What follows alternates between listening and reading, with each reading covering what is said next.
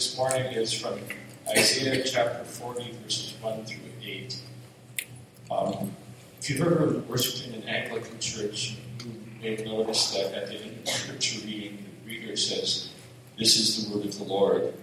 And the congregation responds, Thanks be to God. So I invite you to do that today. Isaiah chapter 40. Comfort, comfort my people, says your God.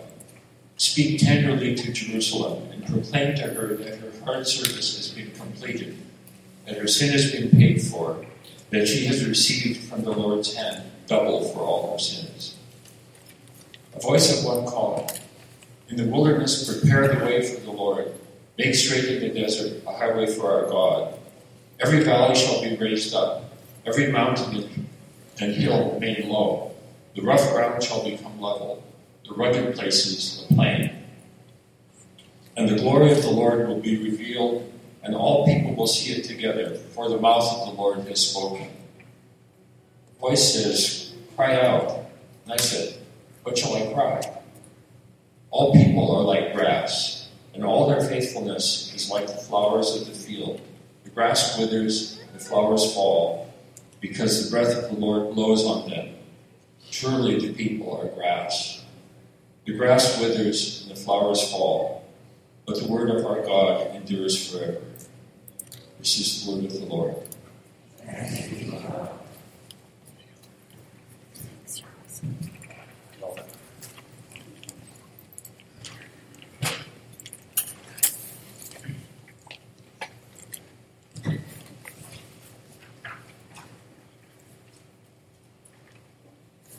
Good morning. I am Wes. I'm one of the pastors here, Dave and Justine, are on a training and leadership course down in, in California this past they have the Sunday off, so we want to bless them and continue to remember them in our prayers. I was supposed to preach in January, and uh, a blackout, we, we had a power outage here, which bumped me off my spot in January. And as I was preparing the sermon on Friday, I simply gave up. The snow was coming. Christoph canceled youth, and I think, okay, here's another one. I think one of my boys said, Dad, I don't think the Lord wants you to preach anymore. but today is a gorgeous day. It wasn't freezing, the roads are clear, and it's good to be here. There's a popular reality television show called Voice, and some of you may enjoy watching it. I, have caught bits and pieces of it. And, and, I think I know the general tenet of what they're trying to do in this reality show. It's a, it's a competition to find the best voice from unknowns, people that we don't know about. Seasoned performers choose one of the contestants, and then they proceed to coach that individual to stardom. The voice is about helping unknowns find their musical voice. We talk generally, generally about people finding their voice. And this isn't about singing, it's about finding yourself and being you. Pinterest as a whole page dedicated to finding your voice. So, guys, you need to find this page to find your voice. This morning, we're being introduced to a man who found his voice. So we return to the Gospel of John, chapter 1. We're called this series God Among Us. Last Sunday, Dave took us through the opening verses of the Gospel. The first few verses read like poetry. Poetry is meant to be heard. There's simplicity and depth to the images, the words being used by John. His opening line is, In the beginning. John hopes that we'll recognize this line. We'll recognize it as the opening line to God's Word. Genesis 1 1. Hearing in the beginning reminds us that we're part of a very, very big story. And within this very big story, something new is about to happen. In the beginning was the Word, and the Word was with God, and the Word was God. He was with God in the beginning. Through him all things were made. Without him nothing was made that has been made. In him was life, and that life was the light of all people. The light shines in the darkness, and the darkness has not overcome it. There was a man sent from God whose name was John. He came as a witness to testify concerning that light. He himself was not light, he came as a witness to the light, the true light which gives light to everyone, was coming into the world. In these opening verses of John's Gospel, we're introduced to two characters a Word made human, Jesus, and a man sent from God, whose name was John. If you haven't found your way to the Gospel of John, chapter 1, I encourage you to find your way there on your analog or your digital device. And we're going to be looking at verses 19 to 34. A fresh wind was blowing in Jerusalem, and the wind was coming out of the wilderness. That was an unusual place for a fresh wind to come from. People were whispering, Have you heard about the fellow preaching down in the desert? Have you been out to see him? Curious crowds headed out to see for themselves who this man was. He spoke with authority, calling the people of Israel to repent, to turn around, to head toward God. Some were saying, He's the Messiah, the long awaited king. Others thought that he was Elijah or the prophet. A spirit filled prophet of God had not spoken in the land for 400 years. Thus saith the Lord, had not been heard for a very, very long time. And those responsible for protecting and keeping Israel's religious tradition, keeping guard over it, were wondering what was happening the rumors circulating, they didn't, they didn't know what was going on. It was very unsettling because Jerusalem was the center of religious thought. Jerusalem was the place where new things should be happening. The temple was the epicenter, God's home. The wilderness, on the other hand, was a place of chaos, of death. That was where evil and the evil one lived. What good could come out of the desert. Didn't take long for a delegation to be sent from Jerusalem and find its way to the wilderness to see who this man was. Listen to what happened. Verse 19. This was John's testimony when the Jewish leaders sent priests and temple assistants from Jerusalem to ask John, Who are you? He came right out and he said, I'm not the Messiah. Well then, who are you? he asked. Are you Elijah? No, he replied. Are you the prophet we're expecting? No. Then, who are you? We need an answer for those who sent us. What do you, what do you have to say about yourself? John replied in the words of the prophet Isaiah I am a voice shouting in the wilderness. Clear the way for the Lord's coming. And the Pharisees who had been sent asked him, if you are the Messiah or Elijah the prophet, what right do you have to baptize? John, John told them, I baptize with water, but right here in the crowd is someone you do not recognize. Though his ministry follows mine, I'm not even worthy to be his slave and untie the straps of his sandal. This encounter took place in Bethany, an area east of the Jordan River, where John was baptizing. John the Baptist, John the Baptizer, rejects all claims made of him. I'm not the Messiah. I'm not Elijah. I'm not the prophet. Sports teams like to single out their best player. After the Super Bowl, the MVP, most valuable player, was Nick Foles. In rugby, after the game, the player of the match is chosen. They love to highlight that person. In hockey, we have the three stars following the game. If there were a three star selection of Israel's top historical figures, we have them listed here in this passage the Messiah, Elijah, the prophet. Messiah was code name for the anticipated king, but not just any old king. This was a king from the line of King David. He would be the one that would deliver them from captivity. Christ is the Greek form of that Hebrew word, Messiah.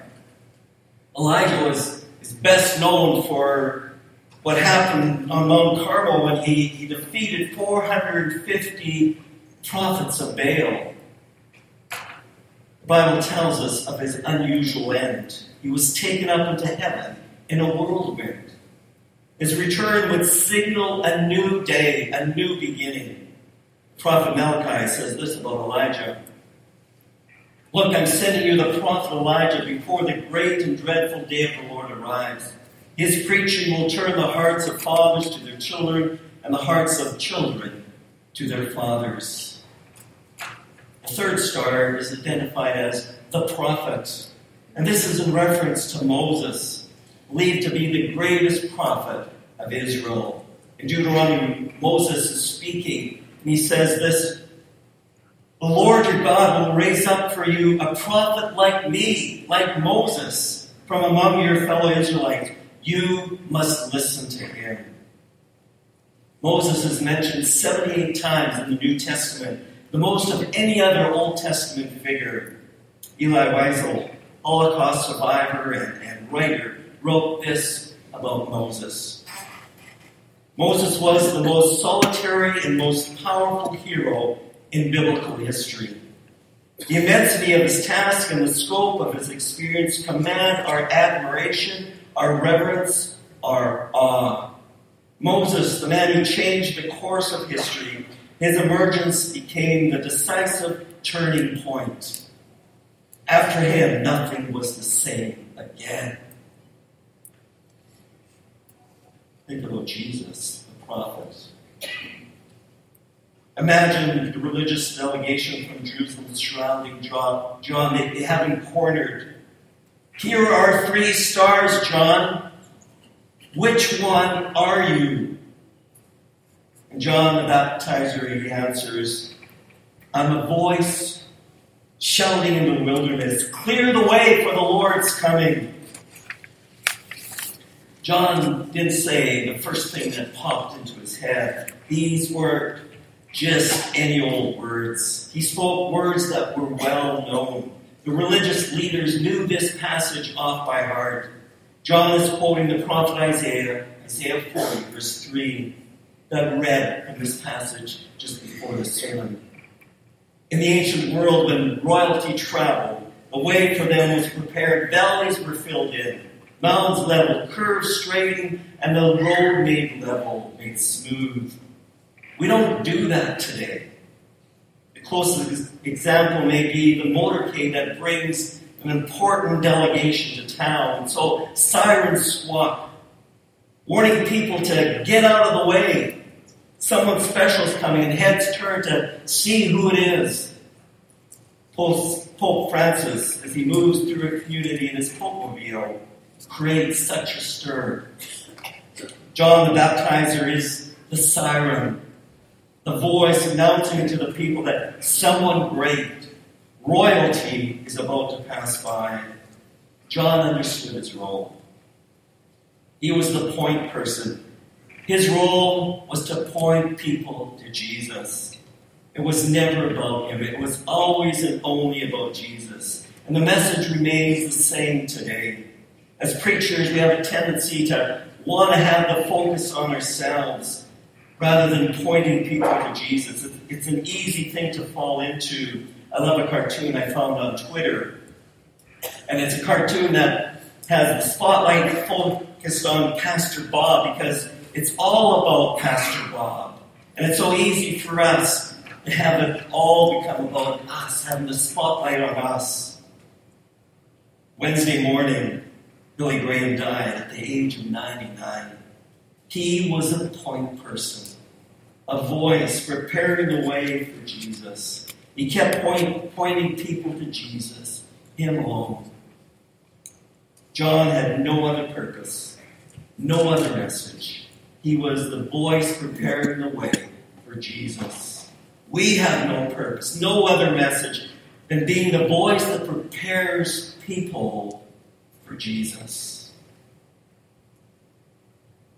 The religious leaders then ask John why he's baptizing. He isn't one of these historical characters, then why are you baptizing him? We don't have time to, to go into that. I just want to remind you that we have baptism membership classes taking place and we look at John's baptism versus Jesus' baptism, and we explore why it's important to be obedient in following Jesus in baptism. So if you're curious about that, come. It's not too late to join us Sunday mornings at 9 in the summit room.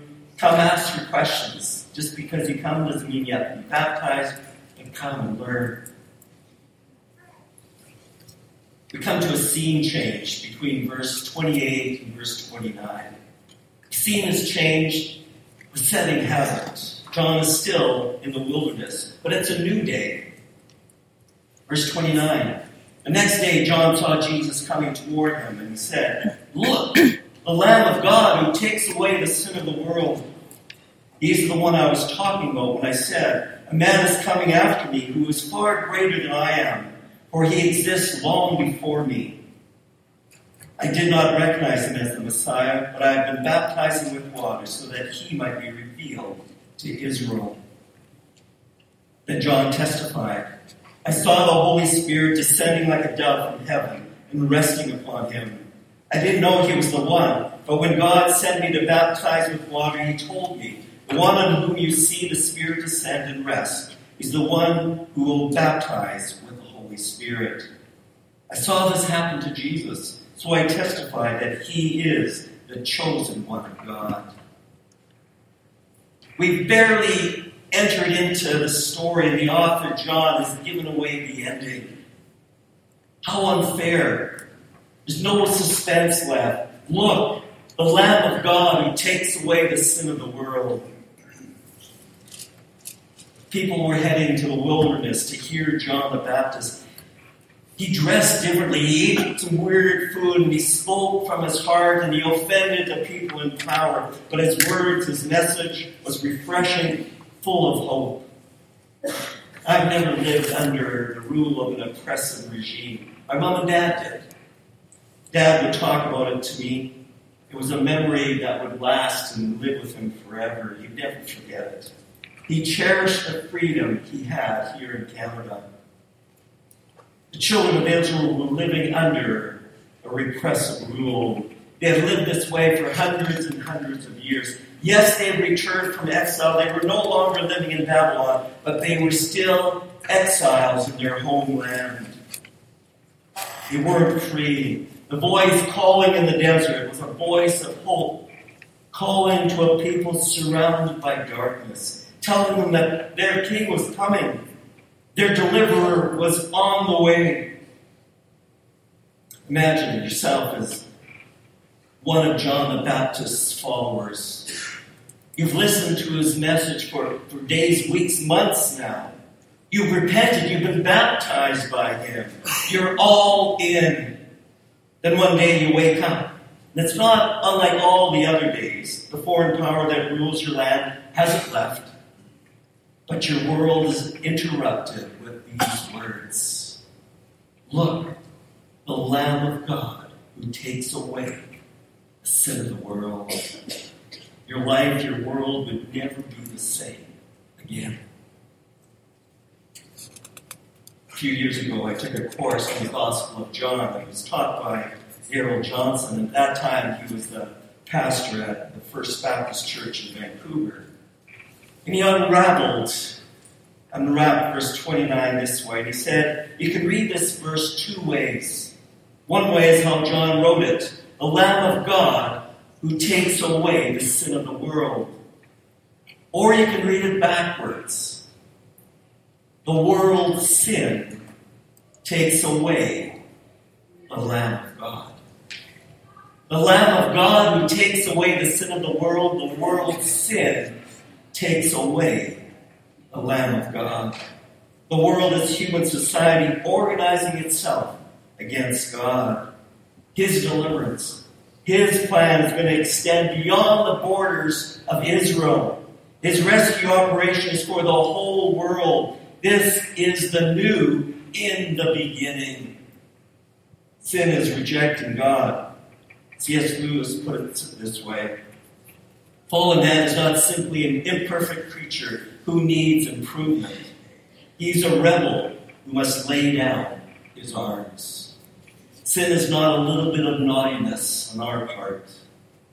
We saw the consequence of sin in a high school in Parkland, Florida last week. In January, the Turpin family of California was the poster child for sin. We barely remember that story. It was a family of 13 children, mostly physically abused by their parents. Sin is the top story in our online news feed.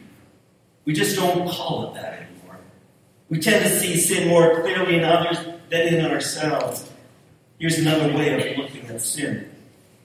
Sin is the universal addiction to self that develops when individuals put themselves in the center of their personal world in a way that leads to abuse of others and self. Sin is a force to be reckoned with. It keeps us from being fully human. And the Lamb of God is going to be the one that does something about it. In fact, John the Baptist says, it will be taken away. The Lamb of God will take away, carry off the sin of the world. The Lamb does this. Jesus is the Lamb. John the Baptist has once again taken attention off himself and put it squarely on God's Lamb, on Jesus. This was a new image for them. God's Messiah was never viewed as a lamb we who live on this side of history are very comfortable with this image.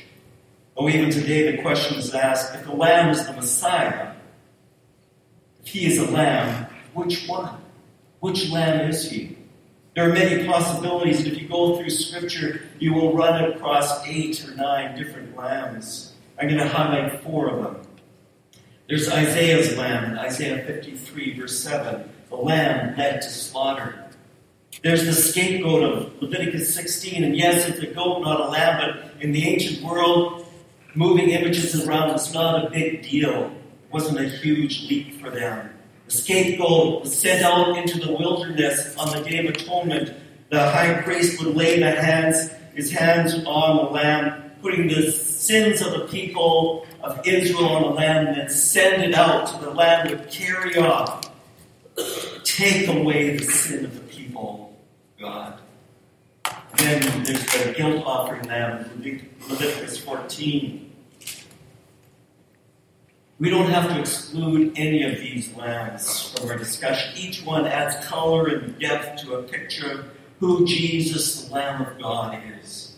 However, the Passover lamb takes a front row seat.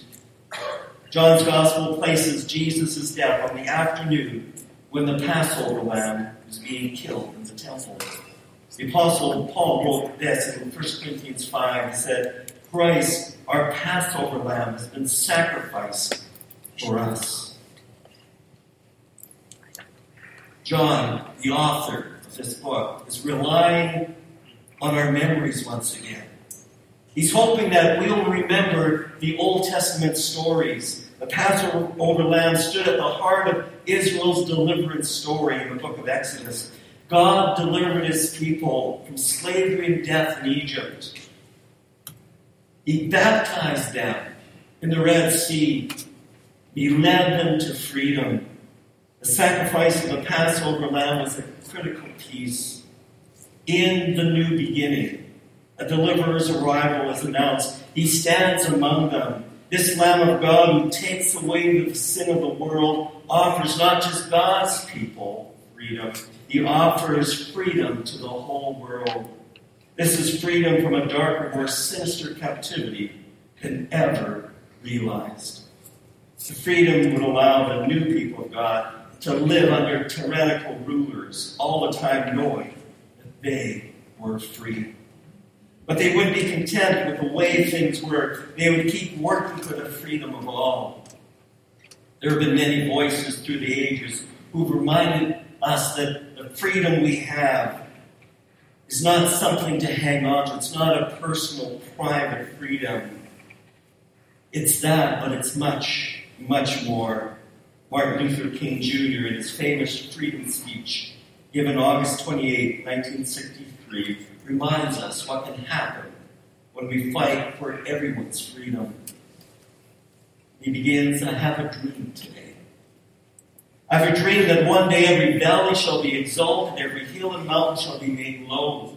The rough places will be made plain, and the crooked places will be made straight. And the glory of the Lord shall be revealed, and all flesh shall see it together. He's quoting directly from Isaiah chapter 40. This is our hope, he continues. Let freedom ring from every hill and molehill in Mississippi. From every mountainside, let freedom ring.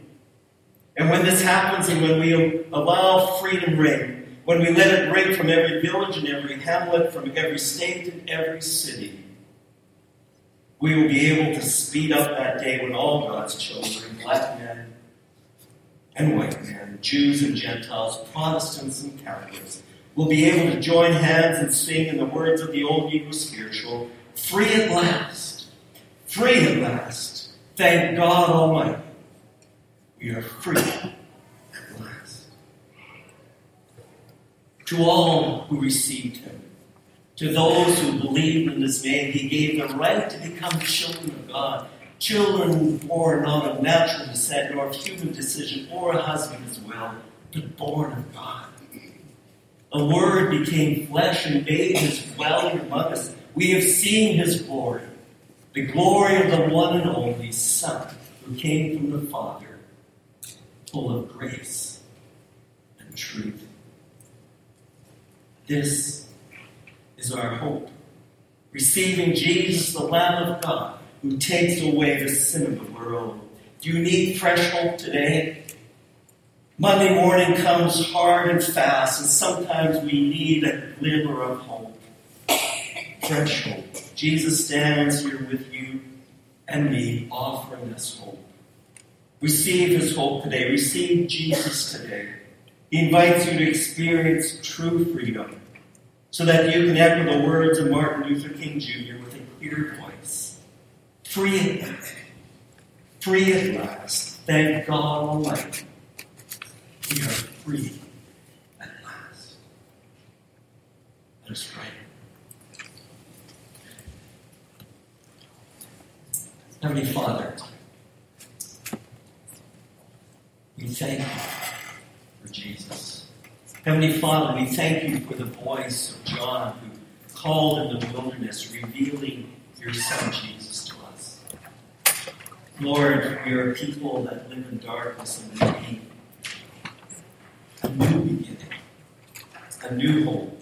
And Lord, as we allow your Spirit to move among us this morning, I pray that your light that could not be overcome by darkness would reveal itself in our hearts. Jesus, reveal yourself. Lord, may we receive you and walk out of here with you this morning. In Jesus' name.